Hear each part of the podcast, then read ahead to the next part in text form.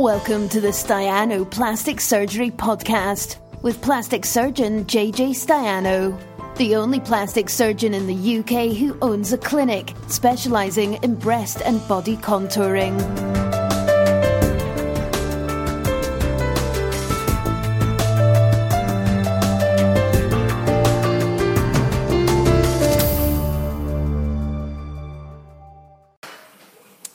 Hello, uh, a bit later than advertised. Sorry about the lateness. Um, we had a, a bit of a late start um, with the with the operating list uh, because the list before was overrunning, so it was a case of having to wait for that. So um, sorry if I've uh, said that I would start at seven. It's now later than that, so sorry about that.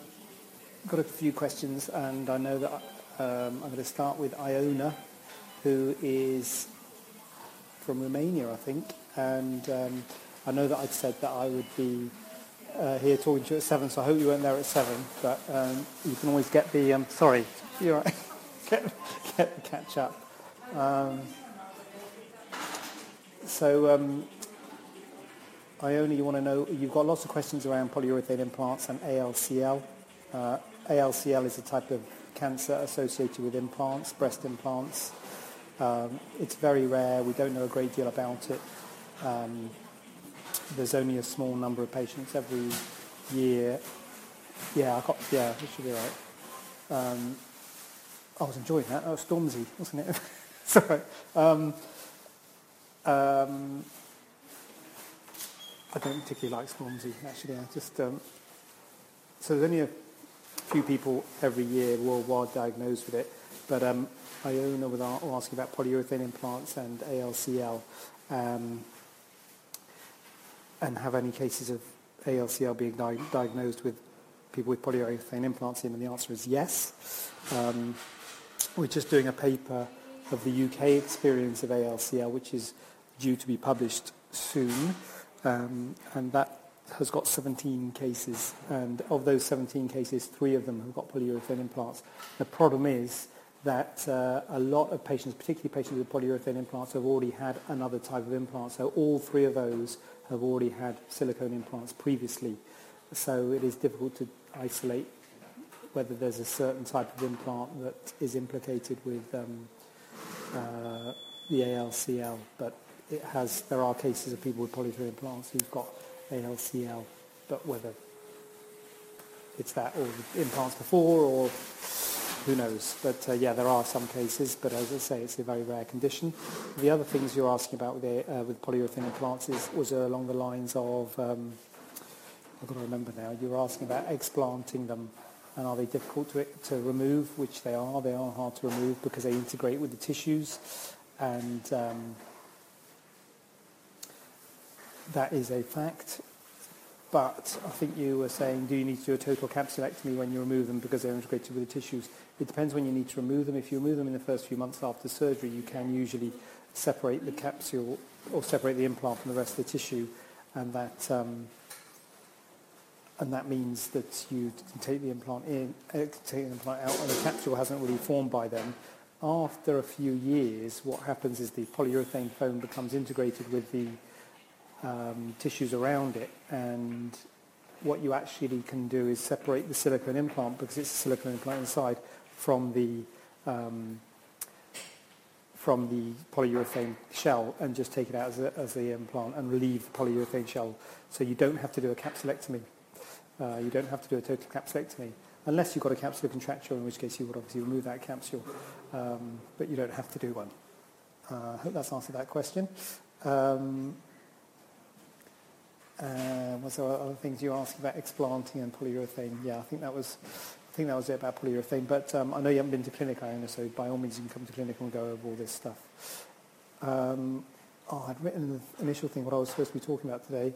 What were the other things I was talking about? Uh, high BMI. A lot of high BMI questions and issues this week.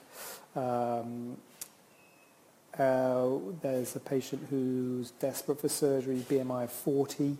Um, the, uh, and we've got a couple of patients around BMI 30, 33 who are, who are keen for surgery. Um, 30 is the sort of cut-off that most people have for a BMI, uh, but BMI of, of um, below 30 is thought to be sort of safe for surgery, and above 30 is um, you've got a higher risk of complications. So anyone with a BMI above 30 has got a higher risk of complications than one below 30. Obviously, it's a spectrum. and Nothing specific happens at 30. So broadly speaking, the lower BMI, the better. So if you've got a BMI just above, a little bit above 30, you could still have surgery, but you'd have to accept you would have a slightly higher risk of uh, complications. One thing that I always say to people is, where are you happy with your weight? Because if, you, if you're not happy with your weight and you want to lose weight, it's always best to lose it before surgery. So if your BMI is a bit high, um, you're better off losing the weight before surgery because A, your complication rate will be less, but also you're going to get a better result. If it's something like a tummy tuck or something like that, you'll be able to take more skin away if you've lost the weight before having the tummy tuck because there'll be more skin laxity there. So um, you ideally don't want to have any significant weight fluctuations either way, up or down, um, after any sort of body contouring surgery. So you really need to get your weight down and stable. So um, I think you need to, if you can, get your weight down. The problem comes if your BMI is a bit over 30 and you're happy with your weight and you don't want to get it down anymore, in which case you can have surgery. Um, but you'd have to accept slightly higher risk of complications and, you know, ideally if you don't change your weight later, then it'll be fine. I think 40 is too much, though, I'm sorry to say. Um, so 40 is too high, so I'm sorry about that. I think that is too high. Um, you, it's just, I, I, think you'd have to question the, the, safety of doing the surgery. Chest infections, DVTs, PEs, wound infections, all these things are higher at that sort of weight, so I, I think you'd have to think about that. Um, that brings me on to another question we've had about a patient who has had been turned down, I think, from a tummy tuck in the NHS. Uh, I think it was a tummy tuck because she smokes. Well, actually, to be honest, the NHS don't do tummy tucks anymore anyway. But anyway, um, so but and is asking me, and uh, a lot of people say about the NHS they ration things about weight. They don't operate on people who are overweight. They don't operate on people smokers, and it's rationing and it's terrible. Um, and uh, when it comes to private sector, when you're paying for it, I've got to say, even if you're paying for it, I would say you, don't have a tummy tuck if you smoke. Um, it's not a question of rationing, because there isn't any rationing, because you're paying for it. So, you know, high BMI and smoking increases your risk of complications. And so it's, it's not a rationing thing. It's, uh, and, I, and I said to this patient, um, she wants a tummy tuck. And if you smoke, if you want a tummy tuck or a mastopexy, uh, any sort of body contouring surgery where you tighten the skin, um, arm lifts, face lift, uh, thigh lift, all these operations are tightening the skin. You're closing the wounds under tension. That's how the operation works. Don't smoke.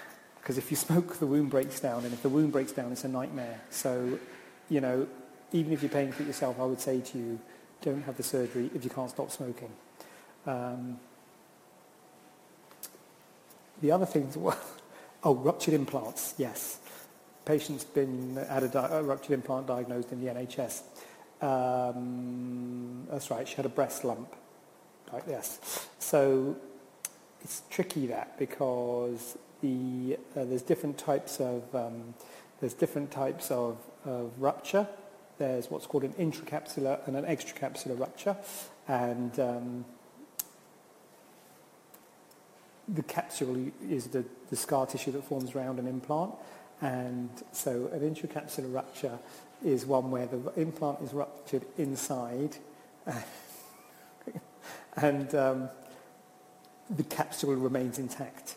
And these are often what's called a silent rupture, which means that you don't know that your implant's ruptured, which might be the situation in this case because uh, there was a, they, were, they were having a scan for a different reason. That's one of the reasons I don't routinely scan patients. Some people scan patients at 10 years or scan them routinely. I don't do that because you've got to question what do you do if you've got a, uh, a ruptured implant, which is what's happened in this lady's case. She's got a, she's fine with, well, I'm assuming she's fine. I haven't actually seen it yet, but I'm assuming that there's no problem with the implants otherwise because the scan was for a breast lump. Um, and so what do you do? Now, um, once you know the implant's ruptured, then the advice usually is to change the implant, but obviously there are risks and costs associated with changing the implant. The NHS will probably help you, but all they'll do is remove the implant, they won't replace them. Um, so if you want the implant replaced, you'd probably have to have that done in the private sector. Um, sometimes I have had patients who said to me, do I really need to have it changed? And the answer is, well, probably not. Because the other thing is, the scans are not 100%. They're not 100% in that. They can say that the implant's ruptured and it's not. And they can say that the implant's not ruptured and it is. And I've seen it both ways. So no scans 100%.